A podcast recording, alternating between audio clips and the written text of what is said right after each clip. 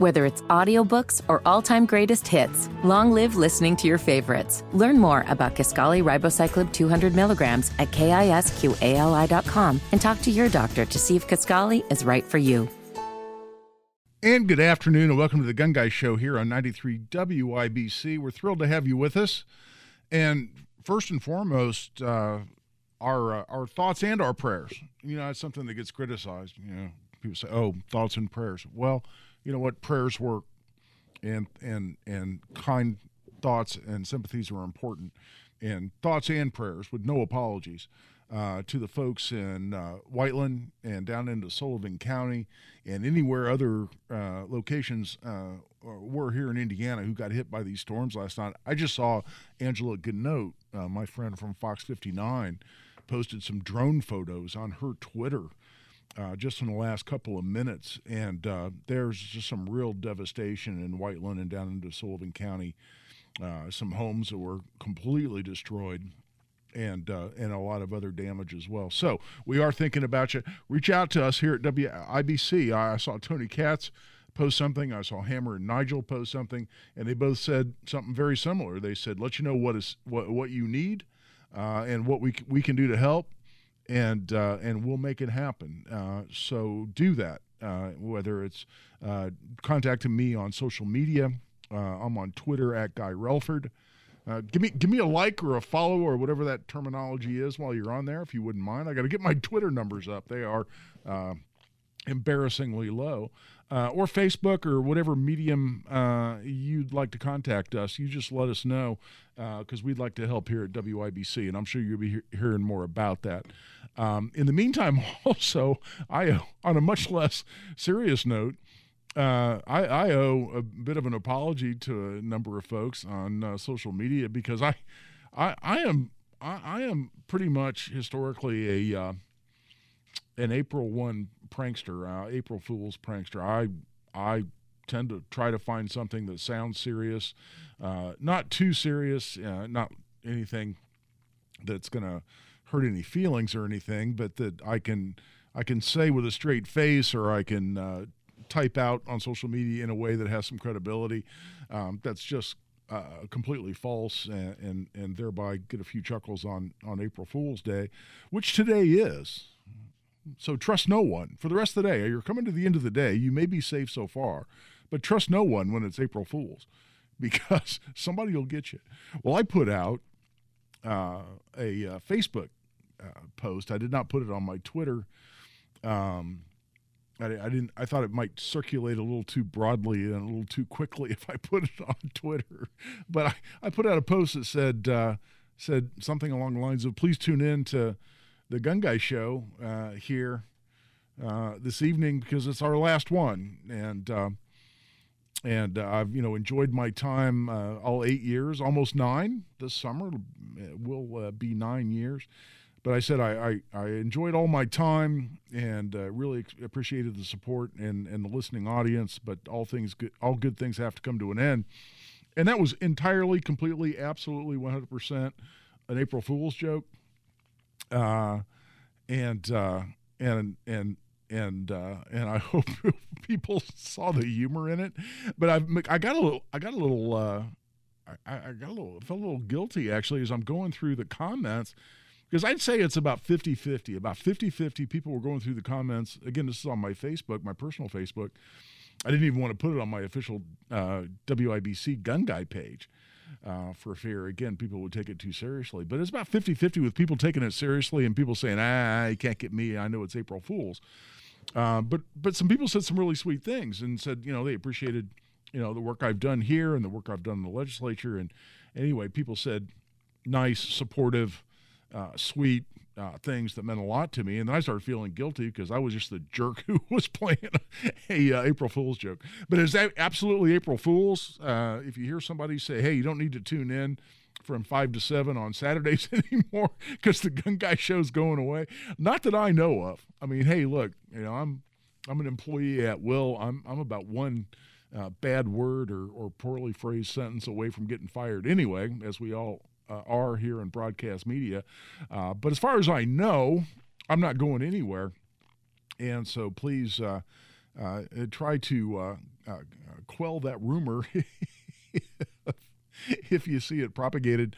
Uh, a rumor that I started myself. I, I can just see now the, the uh, leadership at uh, Radio Radio Now. Uh, will, will, will bring me in and, and say, wow, guy, we don't know. But after, after your April 1 show, nobody tuned in on Saturdays anymore. so we're canceling your show because your ratings just, just went into the toilet. Um, I, I, will have only myself to blame because uh, I'm the one annou- that announced on, on, as an April Fool's joke that I'm going away. But anyway, enough of that. Uh, let's get into the, the, serious topics for this evening. Um, you know, we, we had uh, a school shooting in Nashville, and I, I talk, I've talked about it on Hammer and Nigel. Uh, Tony Katz and I were scheduled to to talk about it as well. Um, and and and and there's a a lot of things to talk about, but you know, I put out a a, a sincere Facebook post where I'm reacting to some of the things I'm seeing, and and listen, listen after every uh, mass shooting, certainly school shooting, what do we get? We get the same activists and the same politicians who come out. It's as predictable as the sun coming up in the east. People come out and say, aha, we have to pass legislation. We need new laws. We need common sense gun control. You know, the, the Republicans in the U.S. Congress have blood on their hands, and the NRA is to blame, and gun rights advocates. And you can certainly put me in that category. I started a gun rights advocacy group right here in Indiana, the Two Way Project. I am a, a proud and active and aggressive Second Amendment activist. But they're blaming folks like me, the NRA, Republican lawmakers, because we either resist or, with respect to lawmakers, they have not passed gun control, what they always term common sense gun regulation or gun safety regulation. That's my favorite.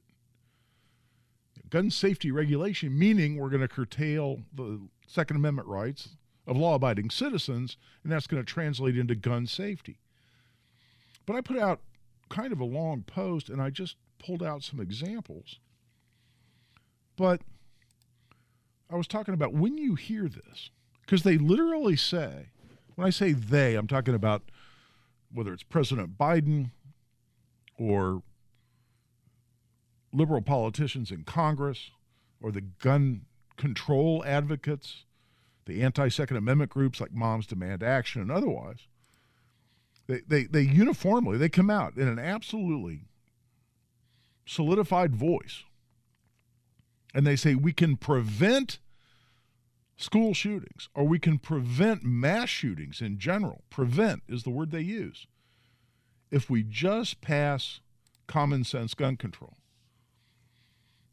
Is that true? Can we pass a couple of laws and let's deal with them specifically. They say universal background checks would prevent mass shootings. Prevent.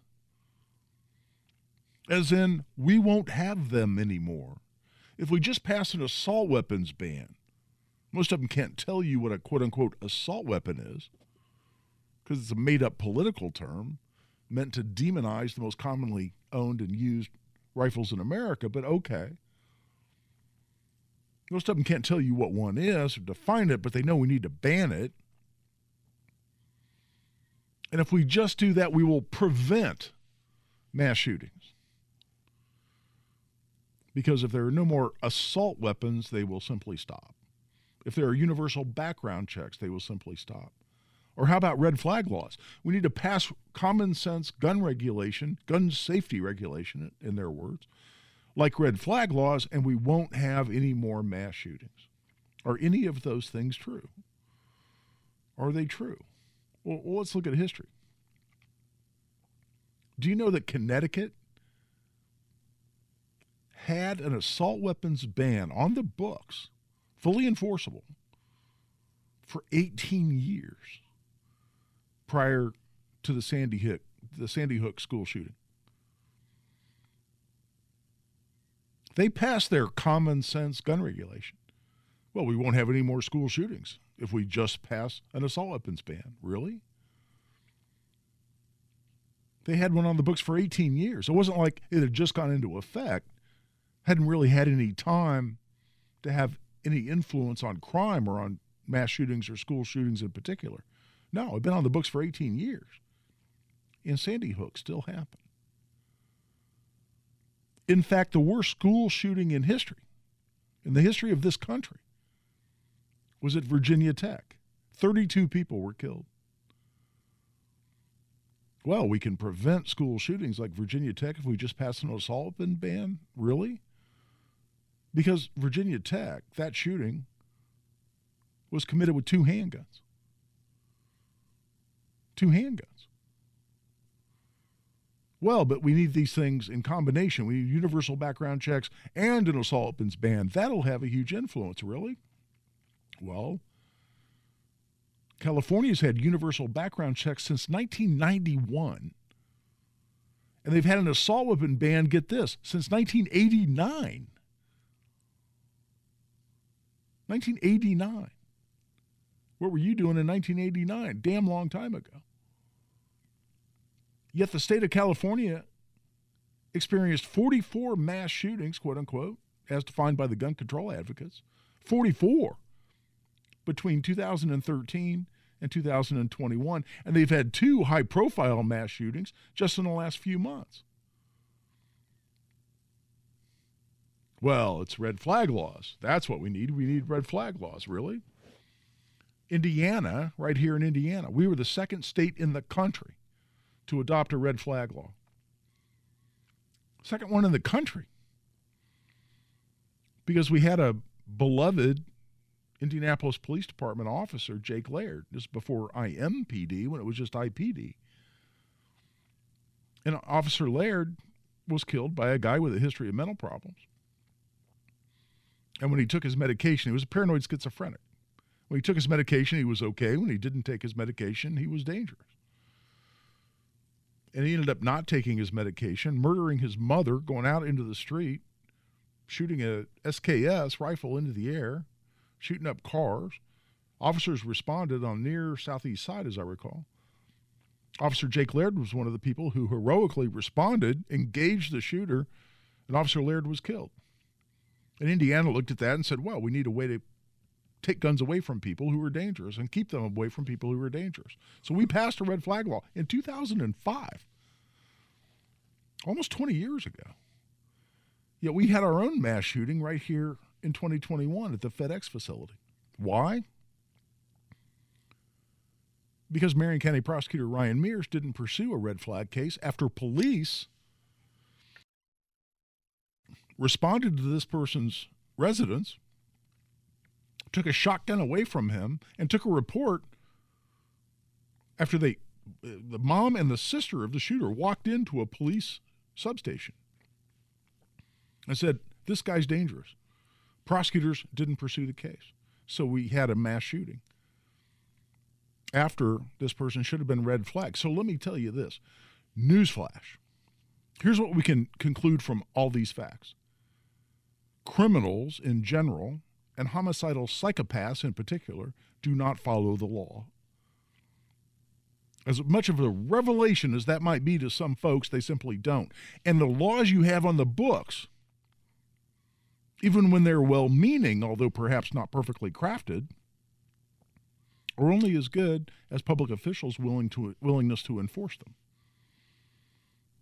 And you combine the fact that we have imperfect enforcement of the existing laws we have, the thousands or tens of thousands of gun laws that are on the books all across this country, at the state, local, and federal level. We have imperfect flawed enforcement of existing laws.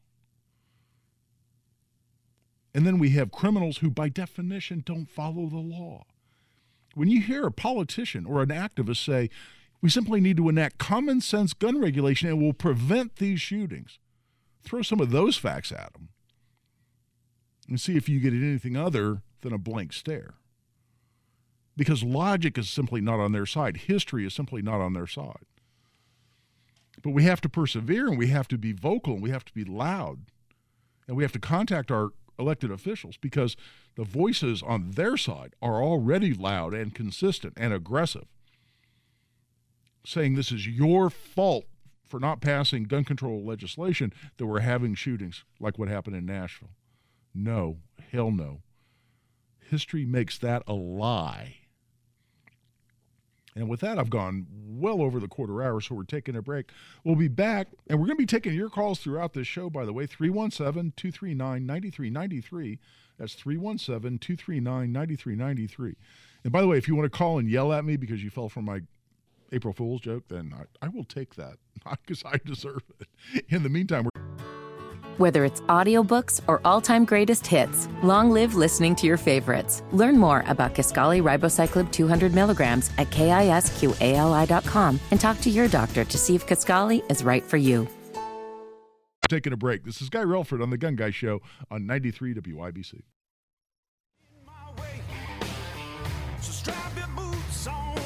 Second to none on the Second Amendment. This is The Gun Guy with Guy Relford on 93 WIBC.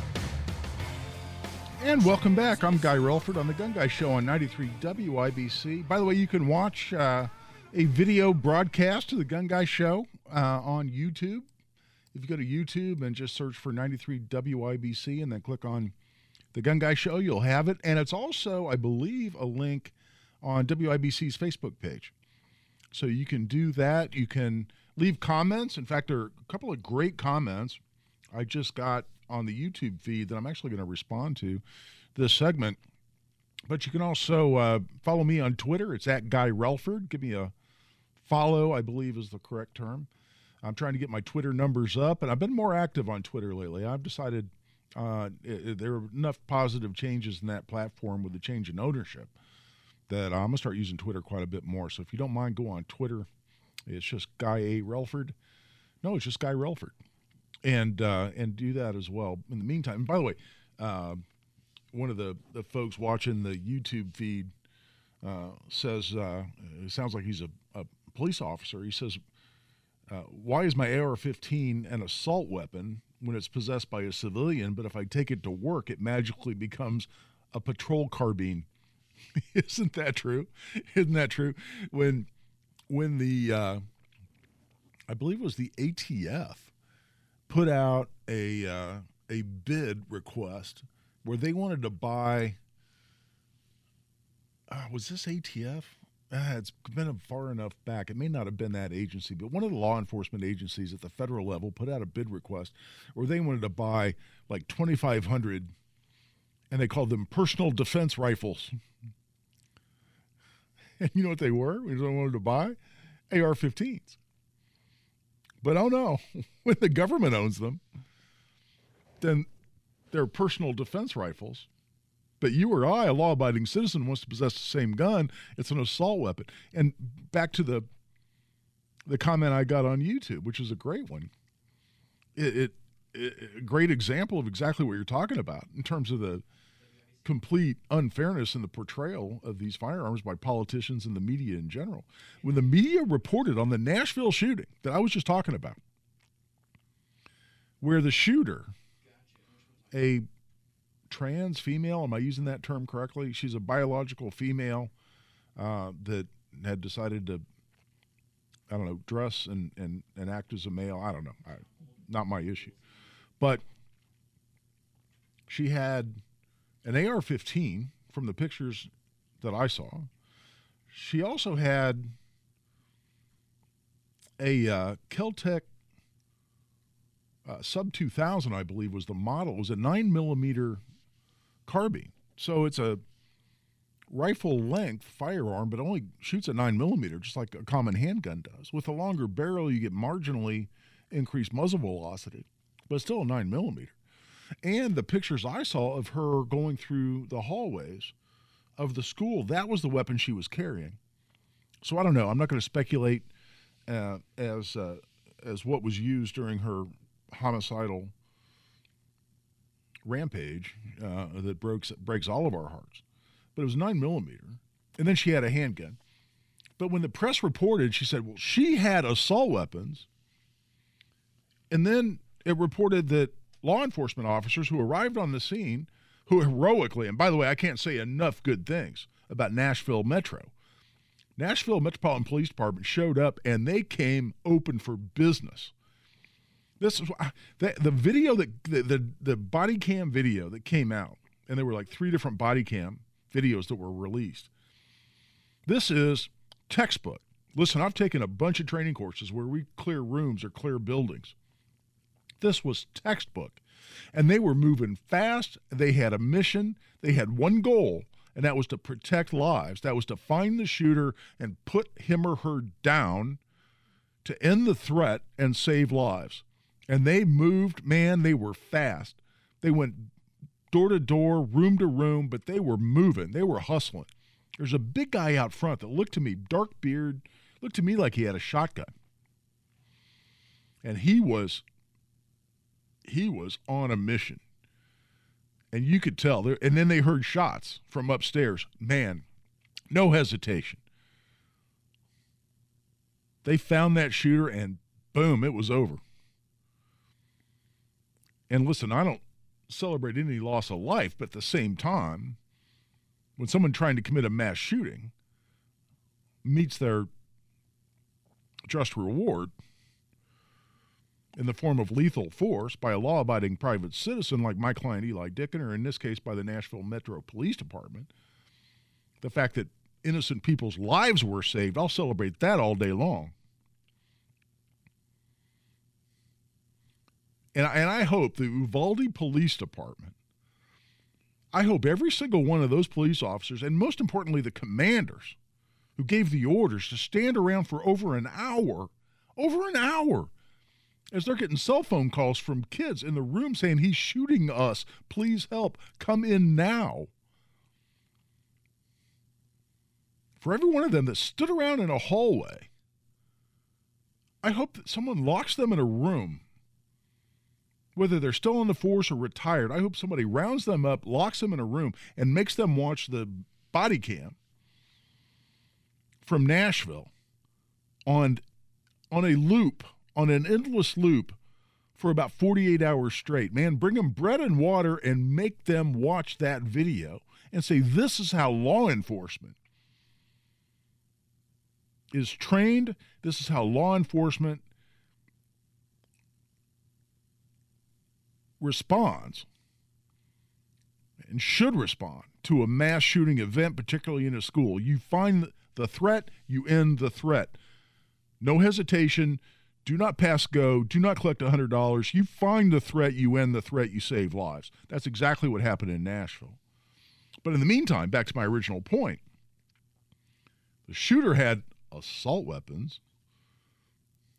and the police had long guns. please, please, you don't think we see that? You don't, we don't, I don't think we see through the silly game my defense rifle is exactly what it is. That's what I choose to have. That's what the Second Amendment provides me. That Second Amendment protects. And that's not going away anytime soon. In the meantime, we're a little past the bottom of the hour. It's time to take a break. Give us a call. We got some people on hold. I'll be going to the phone lines next and answering your questions or taking your comments. 317 239 9393. Give us a call and join the Gun Guy Show. We're taking a break. This is Guy Relford on the Gun Guy Show on 93 WIBC. No the show about gun rights, gun safety, and responsible gun ownership. This is The Gun Guy with Guy Relford on 93 WIBC. And welcome back. I'm Guy Relford on The Gun Guy Show on 93 WIBC. During the break, I was looking at the comments uh, on my Facebook post, which again, folks, April Fool's joke. I said this was our last Gun Guy show, and it's been a pleasure, and I've enjoyed it. Uh, but the show ends after tonight as an April Fool's joke. Not going anywhere. Not that I know of. But the comments, I got to tell you, I'm feeling tremendously guilty here because an awful lot of people left really sweet comments, just saying that they enjoyed the show and uh, and and and other supportive nice things. And and uh, I'm feeling guilty now. Nothing like being a a jerk and and uh, fooling people and having them respond with kindness and support. So that makes uh, that makes me a jerk. But uh, in the meantime, I hope people saw the humor in it. And uh, and please, if you hear it, no, yeah, the gun guy show's over. No, please, it's not. It was uh, it was all April Fools. Uh, in the meantime. Uh, as I mentioned before, but let's go to the phone lines. We've had some folks who called in and have been on hold for quite a while. Uh, and we got Paul. Paul, welcome to the Gun Guy Show. What do you got for us? Hey, I uh, first of all, I wanted to tell you thanks for taking care of the guy in the Greenwood Park Mall shooting. Sure. Yeah, absolutely. I mean, that's just that's just awesome. That guy had to save some lives. You bet. And uh, on the guy on the circle, you know, that's pretty funny. But Nashville, you're all over it there. I mean, those cops going in and taking care of that place, that was awesome. Yeah, yeah. I haven't seen the video, but I heard the the recording and man, you couldn't have done a better job and thank God they did what they did and uh, took care of that. But yep, I uh, agree, Paul. I think you had, a, you had a question. I really appreciate your comments, by the way. But I think you told uh, my producer you had a particular uh, question about registration. Yes, because I have a gun that a friend of mine, my my friend and mentor for years, uh, he used to be a uh, Marion County special deputy, and he had a 38, and he died about 13 years ago and he wanted me to have that gun because his wife didn't want it in the house. Uh-huh. So now I have it. Now what do I got to do with that? Okay, nothing. Um, we don't have gun registration in Indiana. There's no gun registration at the federal level. Um, so unless you have some reason to believe it's stolen, which coming from the person it came from, I wouldn't think that would be even a smallest of concerns. Um, there's nothing. You can possess any firearm that you lawfully own. You lawfully own it if you're not a prohibited possessor and the gun's not stolen or doesn't have an obliterated uh, serial number or something along those lines. So um, there's nothing you need to do. I get that question all the time, but we don't have gun registration in Indiana and we don't have it at the federal level. So there's nothing you need to do. Let's go back to the phone lines. And Annie has called. Annie, I'm so glad you called. Welcome to the Gun Guy Show. Hi, Guy. Uh, I have a serious question that only you can answer for me about Eli Dicken. But I just wanted to say about 10 days ago, I was listening to WIBC News, and I heard that Eli Dicken had been voted the Indiana Citizen of the Year award, and I stood up and said yes. and I, I heard on Monday. I tuned in ten minutes late to at th- about three forty uh, on Hammer and Nigel. I just heard you say that you had been to the awards. You were the president. But if you could tell us about that. But first, if you can answer my question. Last year when this happened, I was pretty sure I heard that Eli Dicken had just started packing after you had just a month or two before you and others, thank the Lord, had just gotten uh, constitutional carry passed. And previous to that, Eli Dicken did not have a permit to carry, and he was just carrying that day at Greenwood Mall because of you and others that had gotten constitutional carry passed. Is that true? Yeah, Annie, and, and no. And by the way, I, I, I appreciate all your, your kind comments and your support. That, that means a lot to me. Um, but no, Eli uh, was not carrying just because we passed constitutional carry. The the chief down there, James Ison, who by the way I think was a complete rock star throughout the whole investigation, throughout um, the whole process involving Eli Dicken. Uh, that police chief has certainly earned my respect and support, and I think did a fabulous job. But he at first uh, received some bad information, I think, from the state police um, who reported that Eli did not have a license. And then Chief Ison, understandably, given the information he'd been given, said that's okay because he was lawfully carrying under constitutional carry. So, through really no one's fault, um, it got reported that Eli didn't have a license. It turns out, after the fact, after we saw those news reports, and, you know, um, as his lawyer, I was talking to Eli, and not to reveal any attorney client communication, but it turned out that lo and behold, he certainly did have a license. And I actually put out a public statement on social media, on my Twitter, uh, uh Guy Relford, and, and, uh, and on, on Facebook at my law office page, and said no. And I even posted a redacted copy. I took his address and whatnot off um, and said he did have a license. So, so no, that, that is not true. Uh, as much as I'd love to take credit for him carrying that day um, and him carrying through constitutional carry, um, I can't I can't say that uh, because it wouldn't be factual. Um, And the other uh, thing you mentioned is Eli actually got the Greenwood Citizen of the Year award, not Indiana. Um, he got uh, the Greenwood Citizen of the Year award. Uh, Chief Ison was there. Uh, I posted a picture. I, I, was thrilled. Eli invited me uh, as his friend and his lawyer um, and it, which meant a ton to me. I mean, I couldn't believe he, you know, that he he reached out and wanted me to be there. It was just really his family and me, and and, and, and his girlfriend, and uh, and I loved being there. But it was Greenwood. Now, between me and you, and for those public officials out there in the governor's office, I couldn't think of a more deserving person to receive the Sagamore of the Wabash. If you're not familiar with that award, it's really the highest award given to a private citizen uh, by the governor's office uh, with the support of the legislature. And uh, I think uh, they ought to be looking hard at Eli Dicken uh, as the next recipient of a Sag- Sagamore of the Wabash. I wish I had one. but but I, I, I, can tell you that Eli has saved a hell of a lot more lives um, than I have, and uh, he he saved countless lives uh, right there in the Greenwood Park Mall, and uh, that's why he deserves that. And I hope they're looking at that. I'll tell you what, we're at the three quarter hour. Uh, Buzz is still on the line. Uh, we'll go back to the phone lines we come back. Other people are calling in as we speak. Uh, so give us a call. I love taking the calls. 317 239 9393. That's 317 239 9393. This is Guy Relford on The Gun Guy Show on 93 WIBC.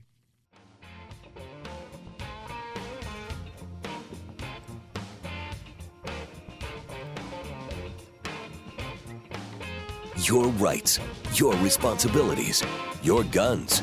This is The Gun Guy with Guy Relford on 93 WIBC. And welcome back. I'm Guy Relford on The Gun Guy Show on 93 WIBC. And as I mentioned, we had uh, Buzz on the line, frequent caller. Buzz, welcome back to The Gun Guy Show, man. Hey, good afternoon. Thanks for taking my call. Sure. Uh, okay. Did you see that they have made changes to the 44? Uh, you're breaking up a little bit. You say the 4473, the ATF form, and you're buying a gun? Well, they no, they uh, have made changes on that form. They've added a few more questions, and they're they they're getting out of hand. Yeah. Okay, Buzz. Uh, no, I, I, I don't believe um, that they've uh, made any significant changes in, in the 4473 recently. Now, the ATF just changed a number of forms.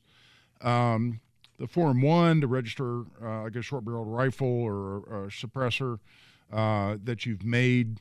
Uh, or other NFA item, a form four, the form four to transfer an NFA item, and a few others. They, but all they did was they changed the mailing address. If you're mailing in supporting documents, or if you're filing those in paper to begin with, they've changed the mailing addresses. So people need to be aware of that. The 4473, the last change that I saw, is where they uh, the question about being uh, a user of or addicted to any illegal drugs. They added uh, a uh, kind of a, a, a line below that that said, by the way, this includes marijuana in those states where marijuana has been legalized, or even if you have a, uh, a, a, medical marijuana card, uh, they're making it clear to you that marijuana is still illegal at the federal level, so you uh, cannot possess a firearm or buy a firearm if you're a user of or addicted to marijuana, um, according to the feds. So I'll leave that discussion right there.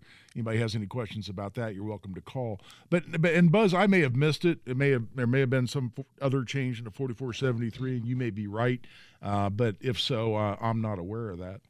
Um, let's go back to the phone lines and. Uh, I'll tell you what, Kelly and Avon has called, but Kelly, let's let's let's pick you up after the first of the hour if you don't mind, so we don't have a heck of a lot of time here in this segment. Uh, Rich has called in. Rich, you got a question, buddy? Yes, sir. Thank you. Um, I have a question about what are the rules for carrying in a semi truck, and then if I was to get pulled over, what do I tell the cop? Like, yeah. Um, well, yeah, it's a great question, Rich. And I'll tell you what, I've gotten this question a few times over the years, and I've had a number of people tell me that there's some kind of Department of Transportation regulation that says you can't carry a firearm in a commercial vehicle like a semi. um, or any vehicle you need a CDL for that you can't carry a firearm in that. I have looked for and I have never found that regulation. I am convinced the regulation does not exist. I don't think there's any different rule for carrying in your semi. Now, if if you're not an owner operator, if you're working with for someone else, they can have a rule that says you can't have a gun in their vehicle while you're doing your job. And that is something we have certain protections for employees in Indiana when it comes to gun rights, but that's not one of them.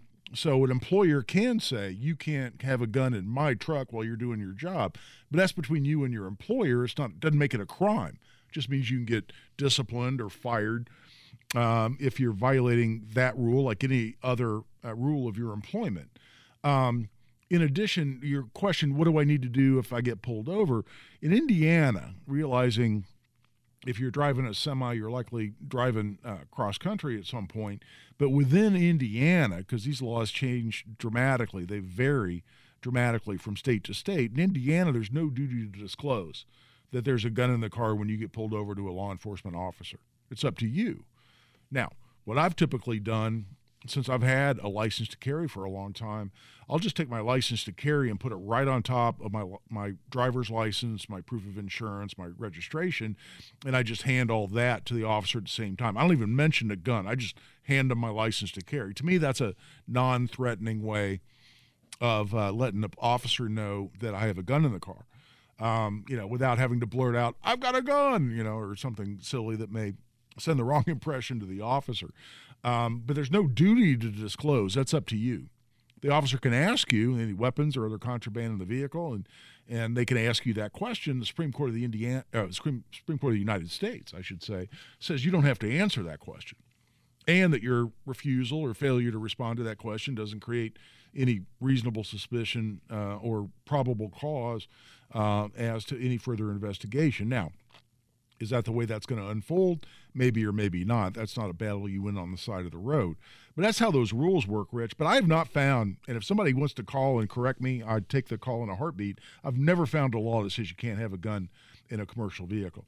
In the meantime, we're coming up on the top of the hour. We're taking a break. We'll be back for hour number two in just a bit. This is Guy Relford on the Gun Guy Show on 93 WIBC.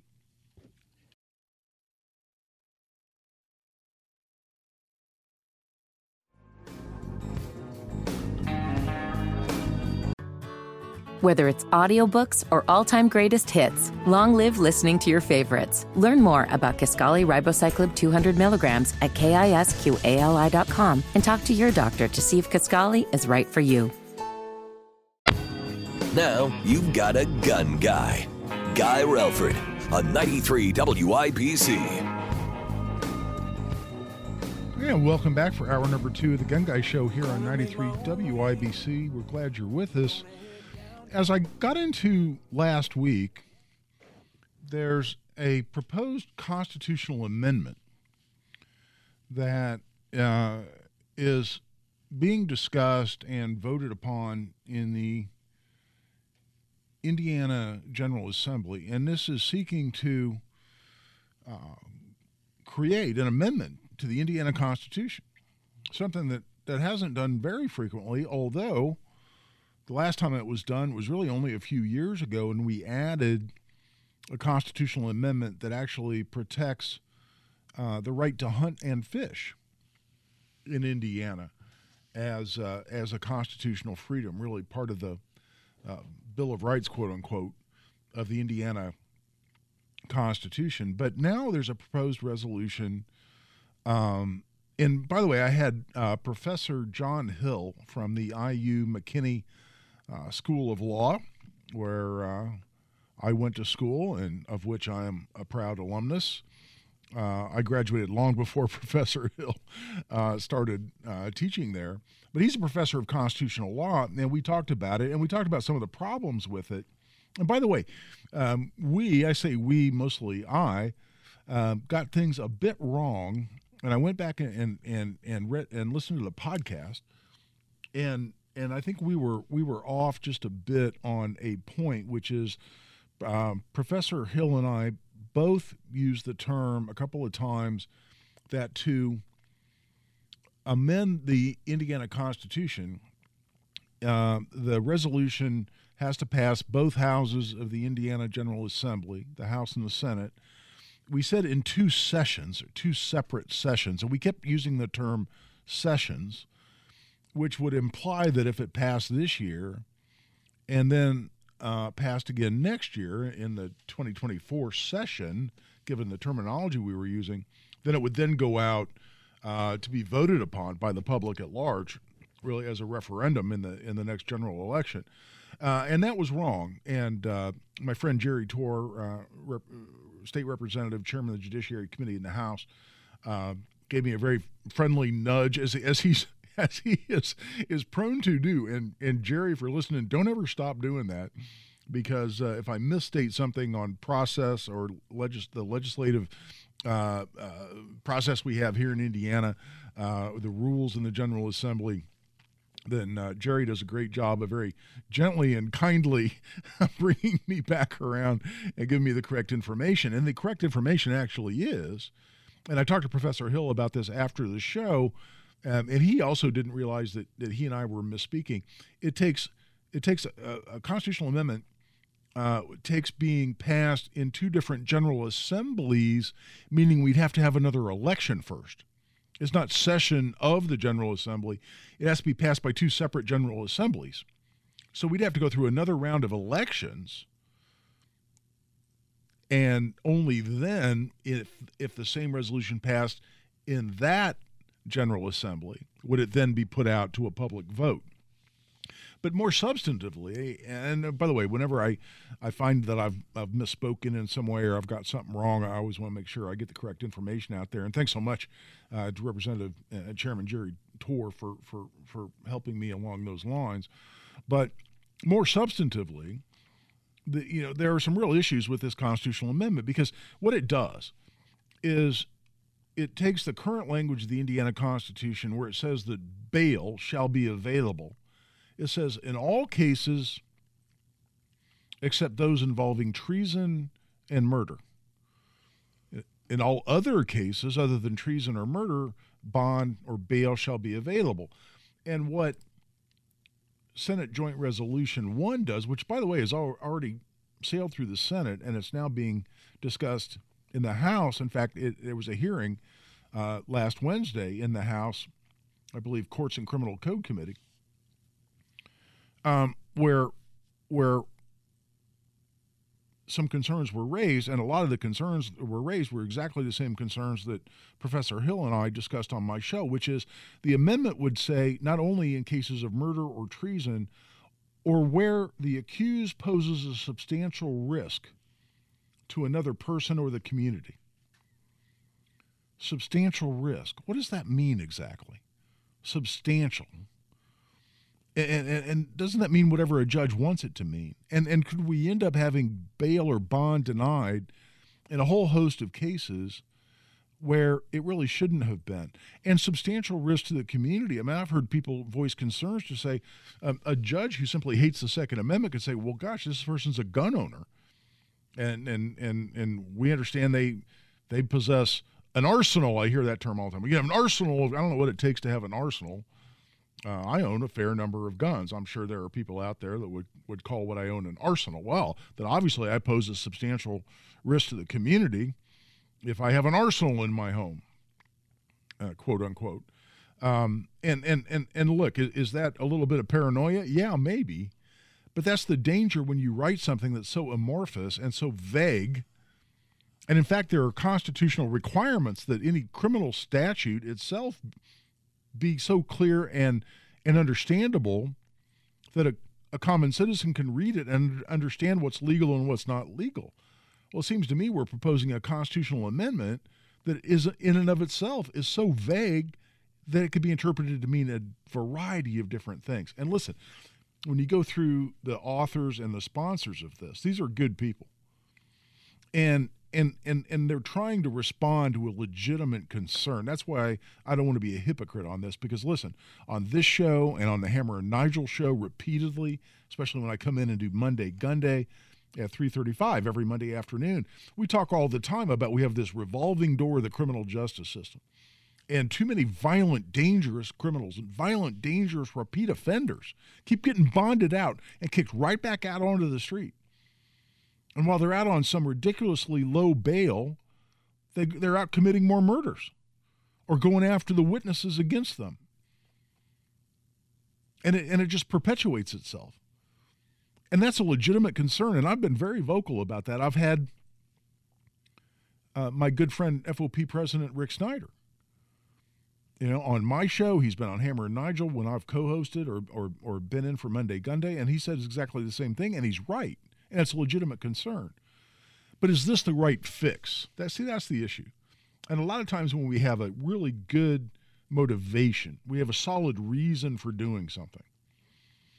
Somebody slaps something down on a piece of paper and we look at it and we say, yeah, there you go. That addresses that very legitimate concern that the community has that, that law uh, that lawmakers ought to be addressing. But not often do we say, all right, the good thing here is that more really violent people will be kept in jail. What's the flip side of that? What's the potential downside? How could this be potentially uh, misinterpreted or misused? You know, how could people who don't deserve to have this directed at them and, and, and, and, and where they end up not having bond or bail available to them um, when when but for this constitutional amendment that wouldn't happen.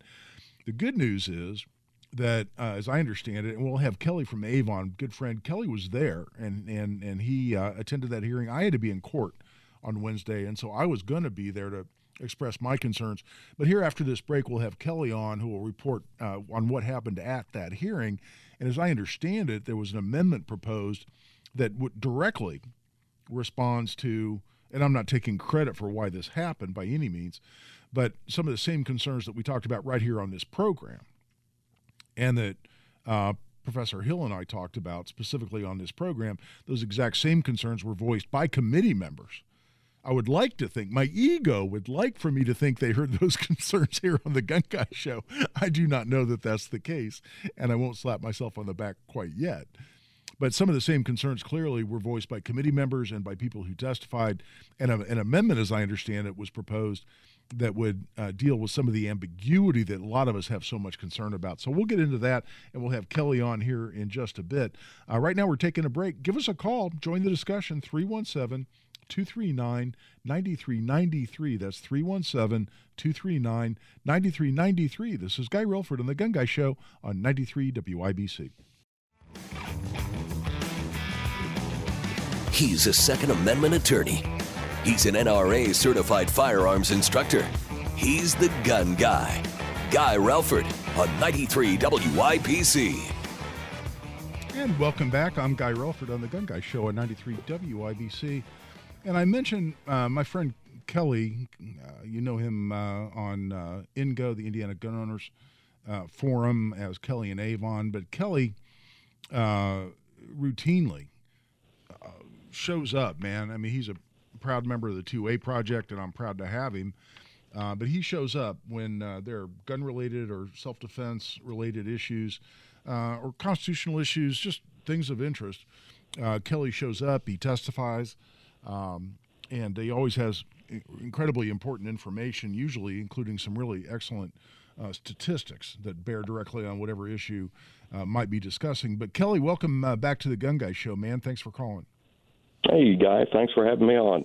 So you and I talked about SJR one, that Senate Joint Resolution one, which is this constitutional amendment that would allow uh, judges to deny any bail whatsoever at any amount uh, simply because someone poses, in their view, a substantial risk to the community. And those those words to me are so vague uh, that they really create a lot of problems. And, and from uh, a, a, constitutionalist standpoint, I'm not sure that's consistent uh, with due process um, or or consistent with other constitutional protections uh, through the criminal justice system. Um, recognizing it's an attempt to respond to a legitimate concern which is violent criminals getting spit right back out onto the street. Um, this was up for a vote after having sailed through the Senate and without having, I think, much scrutiny. Um, it looks like the brakes may have gotten pumped a little bit in the House, but you were at the hearing last Wednesday, and uh, tell us what happened there. Oh, uh, sure was, Guy. And I'm, I'm glad you and uh, Professor Hill were on last week and you expressed your concerns about how vague it was. I mean, it was definitely not on my radar until then, and I did a little bit of research and I said, oh, wow, that is vague. And so I put, I had a good three and a half, four minutes of material put together and uh, was, was down there and I won't go into the four bills we had to sit through to get to this one. That was kind of painful. That's part of the process, and we we we've been down that road before. Yeah. Now it wasn't as bad as the racehorses on steroids bill we sat through, but it was pretty close. right. And then, uh, so I'm sitting there. We get to it. Uh, Senator Koch was up there, or Cook, excuse me, was yeah. uh, talking about it, and um, I had you know where my concerns were because uh, murder and treason. We know what that means, Sure. and whoever wrote treason into the Indiana Constitution, they were they were reading the U.S. Constitution because it was almost word for word. Yeah. And then I'm saying uh, when I was going to get down to the end, I was going to say this only adds 21 words. Add a few more. Make and it was to make it more specific. You know, um, I- individual with a violent criminal history or presenting imminent risk to personal injury to others, something like that. And then while uh, Senator Cook is talking, he says, "I'm also proposing this amendment," and um, and of course I don't hadn't read it because this was all new to me, and I, I'm got it pulled up on my screen now. An offense other than murder or treason shall not be bailable if the state proves by clear and convincing evidence that no re- release conditions will reasonably protect the safety of any other person or the community. And so while I'm sitting there, I'm looking at my notes. I'm saying, gee, that's pretty close to what uh, I'm recommending that they say. And about 10 seconds later, uh, Wendy McNamara, the chair, says, uh, calls my name. I'm like, oh, well, gee, thanks, Wendy. Yeah. and so uh, I got up there and I said, well, I'm going to, I had signed up to oppose this, and I'm going to save you all some time and skip down to this part of it. And I kind of went over this is what I recommended, and sounds an awful lot like what Senator Cook just said. So uh, it did alleviate a lot of, a lot of my concerns on it. And uh, if if you remember when Craig Haggard's bill was in her committee, yeah, she called me after you. I I love going uh, following uh, lawyers that talk about Second Amendment for a living. That's always that's always fun. Well, Whether it's audiobooks or all-time greatest hits, long live listening to your favorites. Learn more about Kisqali Ribociclib 200 milligrams at kisqali.com and talk to your doctor to see if Kaskali is right for you. good. Well, Kelly, I'm glad you're there, and um, the amendment sounds like a substantial improvement. Um, but the good news is, is if it gets amended in the House, which and apparently they voted on the amendment and they they voted to adopt the amendment, correct? Oh, it is in. It's showing in the latest version. It is not showing as as. Uh, well, hang on here. I probably clicked the wrong thing. Uh, no, it doesn't show as a House amendment. It is right in the latest version of the bill. That is uh, right at the end, and it's it's one I like. It's it's very short. It's easy to read. Okay. Well, it sounds like then. I mean, they did they did have a vote while you were there at the hearing, right, on the amendment. Uh, correct. It was um, the uh, the uh, joint resolution, and then they did it with with the amendment all at once. Okay. So the well, vote good. was so because yeah, because. I mean, yeah, and we're saying the same thing. And Kelly, thanks for being there, and thanks for calling. Um, and uh, and and we're lucky uh, that you were there, and and I'm glad you were. But um, yeah, the way it works is when an amendment gets proposed in a committee, a couple different times a bill can be amended. A bill can be amended uh, in committee. Uh, this is after it's filed, where um, uh, uh, anyone essentially can propose an amendment. And a lot of times they do it through a committee member, uh, or committee members themselves can propose their own amendments. Then the committee votes to either accept or reject the amendment. And then if they accept their the amendment, then they vote to advance the bill or not. That is, recommend it back to the floor of the House or Senate to then be voted on. Then it goes for what's called a second reading when it gets out of committee, if it passes out of committee. And then members of that House, of, of that chamber, can propose amendments as well. And before the, the bill is voted on, those amendments have to be dealt with. And in fact, it can be um, kind of an underhanded uh, uh, strategy is the word I was looking for. Um, if you want to kill a bill, you just propose about 20 different amendments to it. And you can make the process of getting it passed on second reading so distasteful, especially when the when the uh, the chamber we're dealing with doesn't have a lot of time. They're, they got a really packed agenda, and leaders can simply decide not to call a bill because they don't want to fight through all the amendments. Others, when it's important and a priority, then we'll okay, all right, let's fight through them. We'll discuss them. We'll debate them. We'll vote them one at a time. All the amendments get defeated, uh, and then it goes to the floor uh, and and is voted on. Then, once we get through the amendment process, it comes back for a third reading, and the final bill is then voted on in that chamber. If the if that chamber changes a bill from what they received from the other chamber, in other words, this SJR one, this proposed constitutional amendment, already passed the Senate in its original version. Then it comes over to the House. If the House passes a different version, then it has to go to what we call a conference committee. And that committee then has representatives from the Senate, representatives from the House. Um, those representatives can be replaced. They start off typically with members of each party. If it's a contentious issue uh, along partisan lines, uh, participants in the committee can be replaced. But they then vote, well, they debate and discuss what version or compromise version of the bill passed by each chamber, what it should look like going forward. Then the amended bill, as it comes out, gets voted on and has to have passed each chamber. Yeah, if it doesn't if it doesn't change at all from what came out of it, the, the committee it just got amended in, my understanding at that point, I may get corrected on this, is it just goes to the other house who then has to pass it. If, it, if, if that house has already passed that particular, or if that chamber, I should say, has already passed that particular version. But at any rate, that's where we are on this. So the fact that this, the House, and I applaud them for this, pumped the brakes and said, let's add some specificity to this.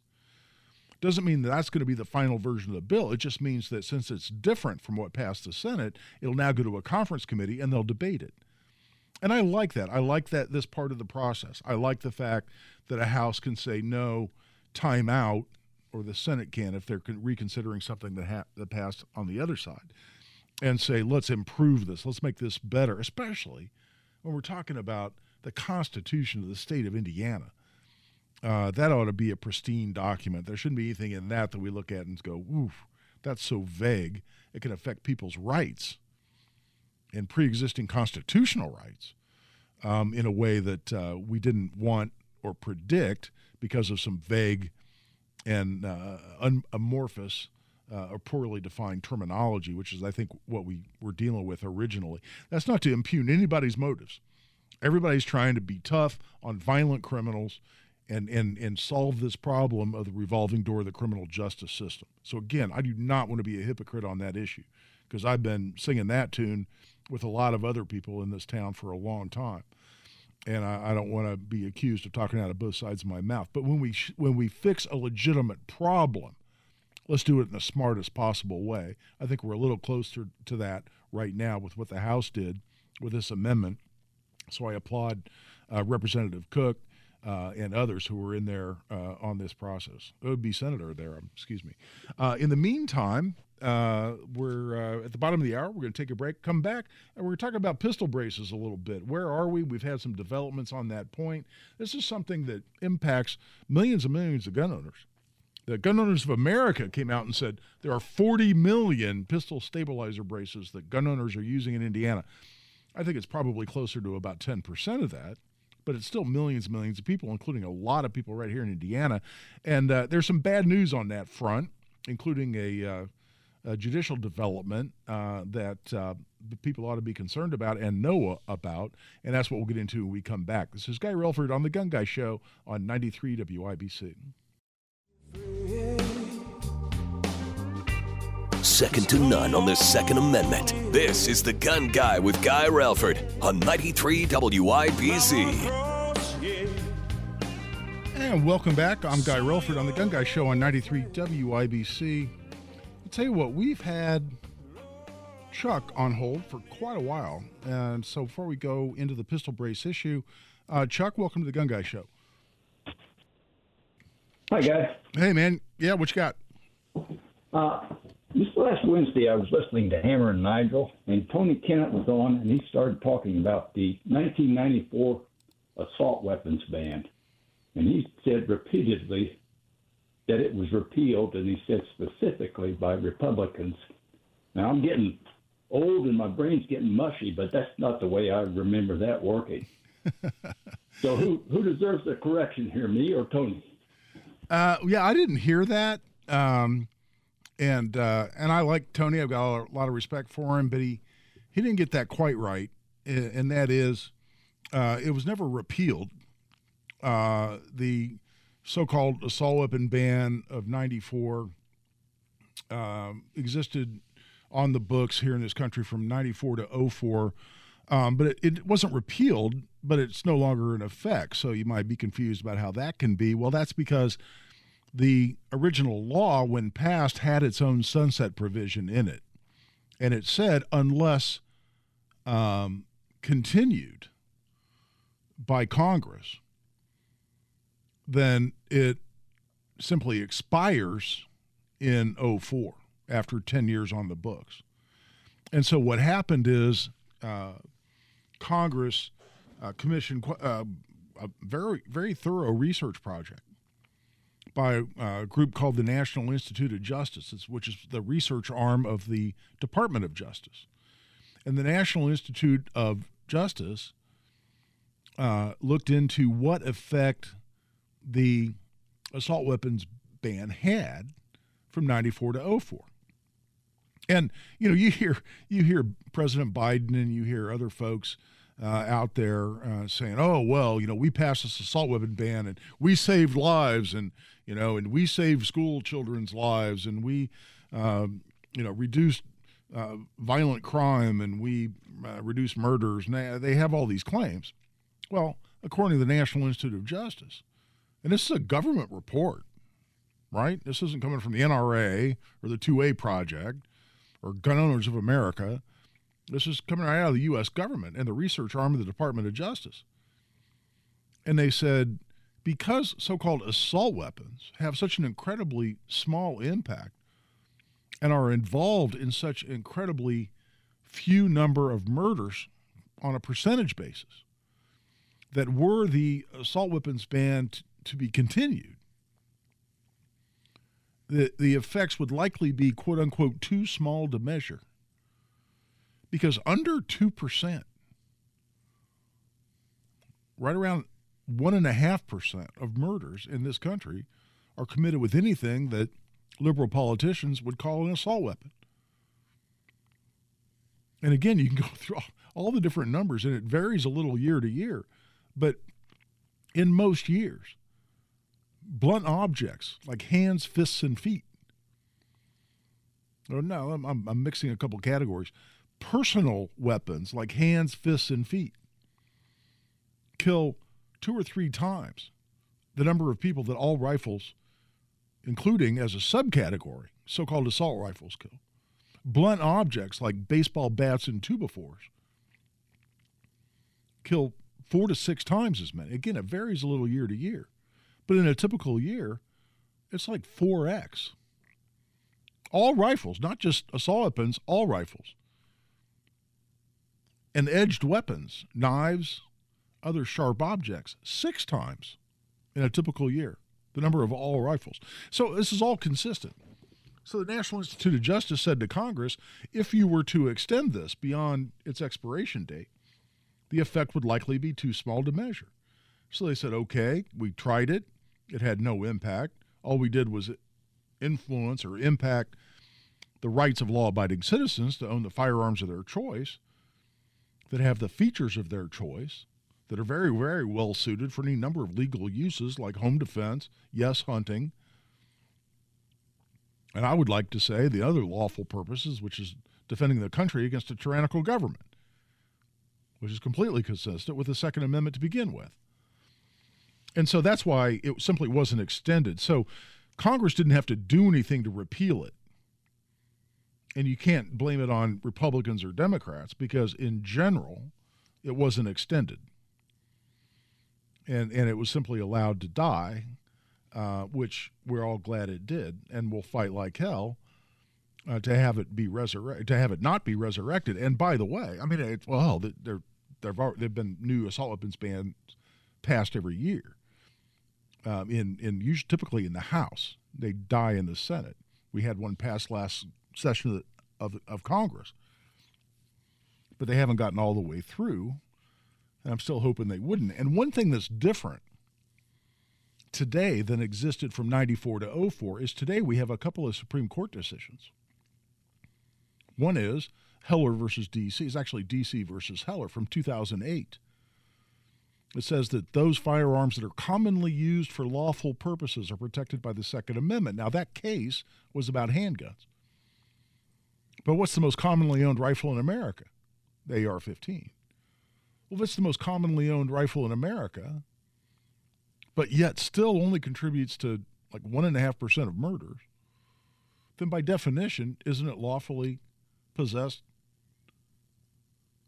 by U.S. citizens for lawful purposes? Well, of course, by definition. Now, the Supreme Court decision in Heller was limited to handguns, but that definition it came up with of lawfully possessed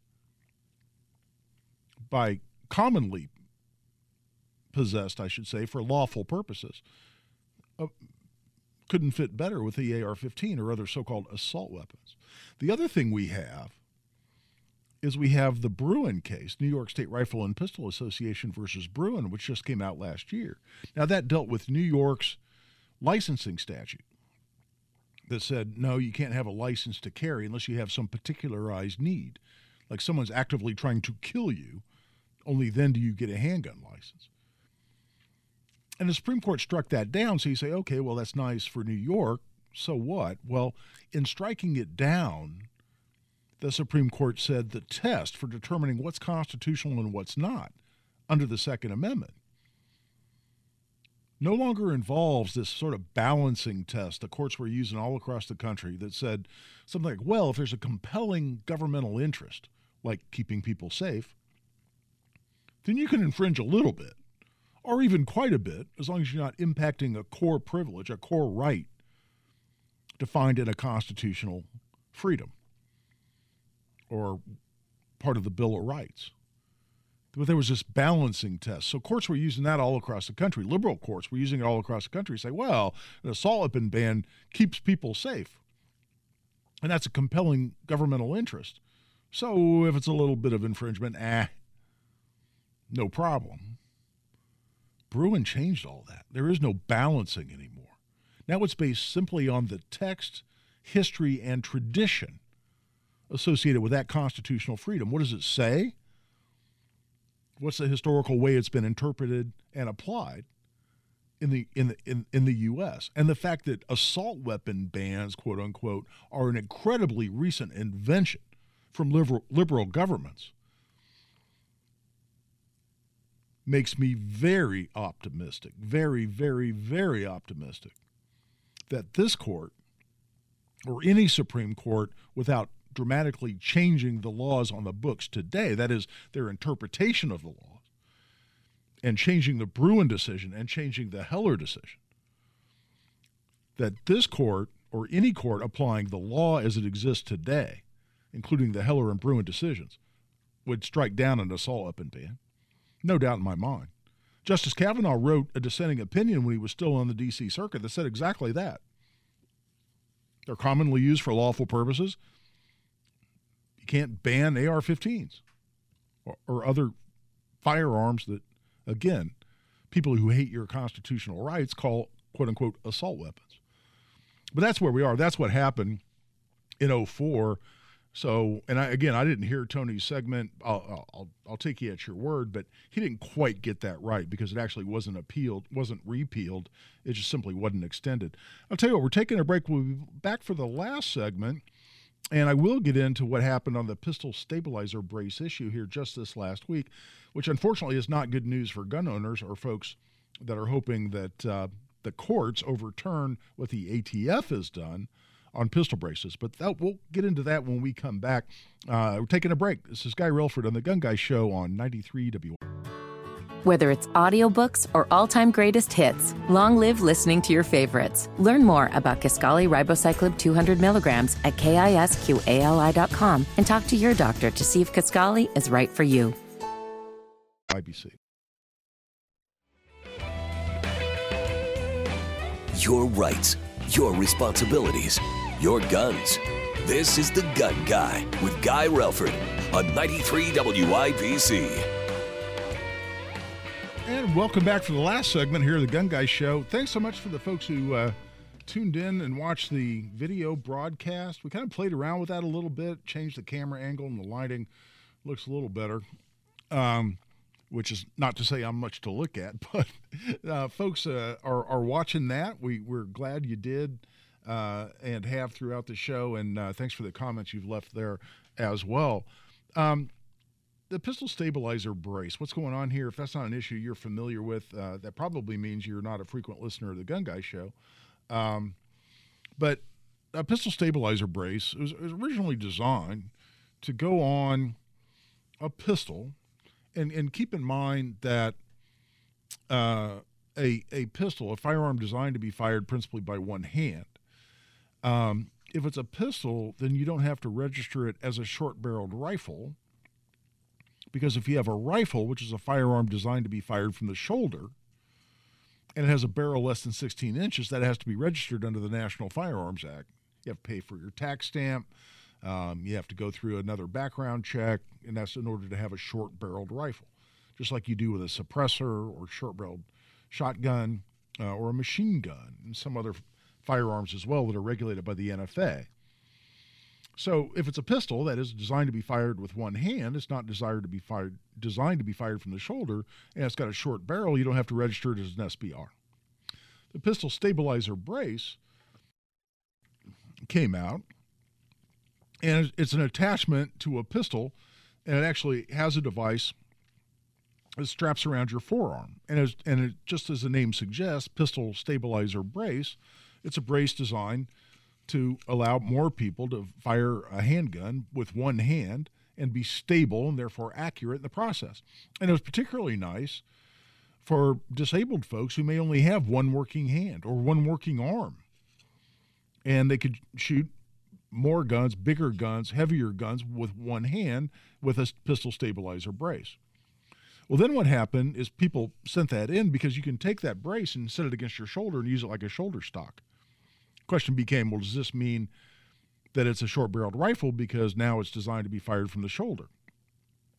And ATF in 2012 came out and said, no, no, it's good. You put a brace on your pistol, it remains a pistol. So a lot of people came out and started making more and more of these things.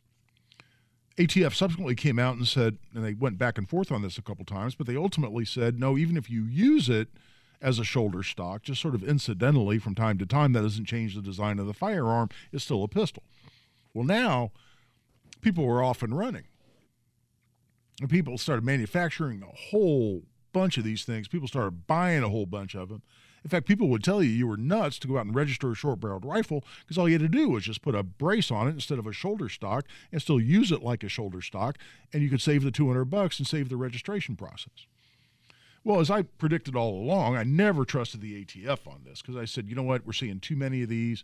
People think it's an easy workaround, the NFA. And I, I don't even own a pistol brace. I SBR'd everything that I had because I wanted to put a real stock on my firearm so I can use them as they're intended, which is a rifle. So fine, I register them as SBRs. ATF came out here at the end of, of last year, it became final in January, and said, no, now if you got a brace on your pistol, you've turned it into a rifle and you have to register it.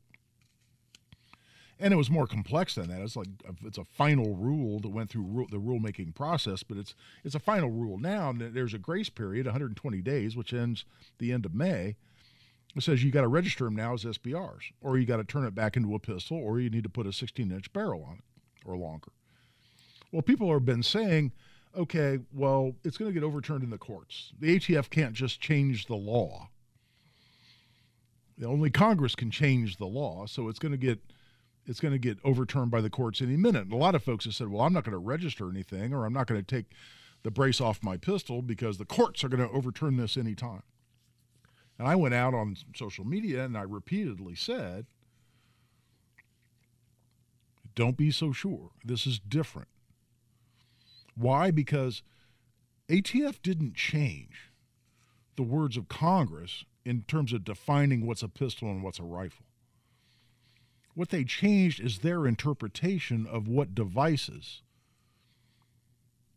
turn a pistol into a rifle under the definitions created by Congress. They're changing their interpretation. That's what government agencies do. And they can pass regulations that tell people, hey, here's how we're interpreting this. Doesn't mean they're necessarily right. Doesn't mean somebody couldn't still win that case in court, but it's going to affect who gets arrested and who gets prosecuted. Well, a court in the Northern District of Texas, which is a conservative jurisdiction, a lot of people were optimistic about how this was going to go. It was a lawsuit filed uh, by the Firearms Policy Coalition and others. They asked for a preliminary injunction to say, strike this thing down just this week, two days ago. The court came out and denied that, saying no, the agency had every authority to do exactly what it did. This is not good news. It's just one court, but it doesn't bode well. In the meantime, that brings us to the end of our show. We hope you enjoyed it. We hope you come back next week. This is Guy Relford on The Gun Guy Show on 93 WIBC.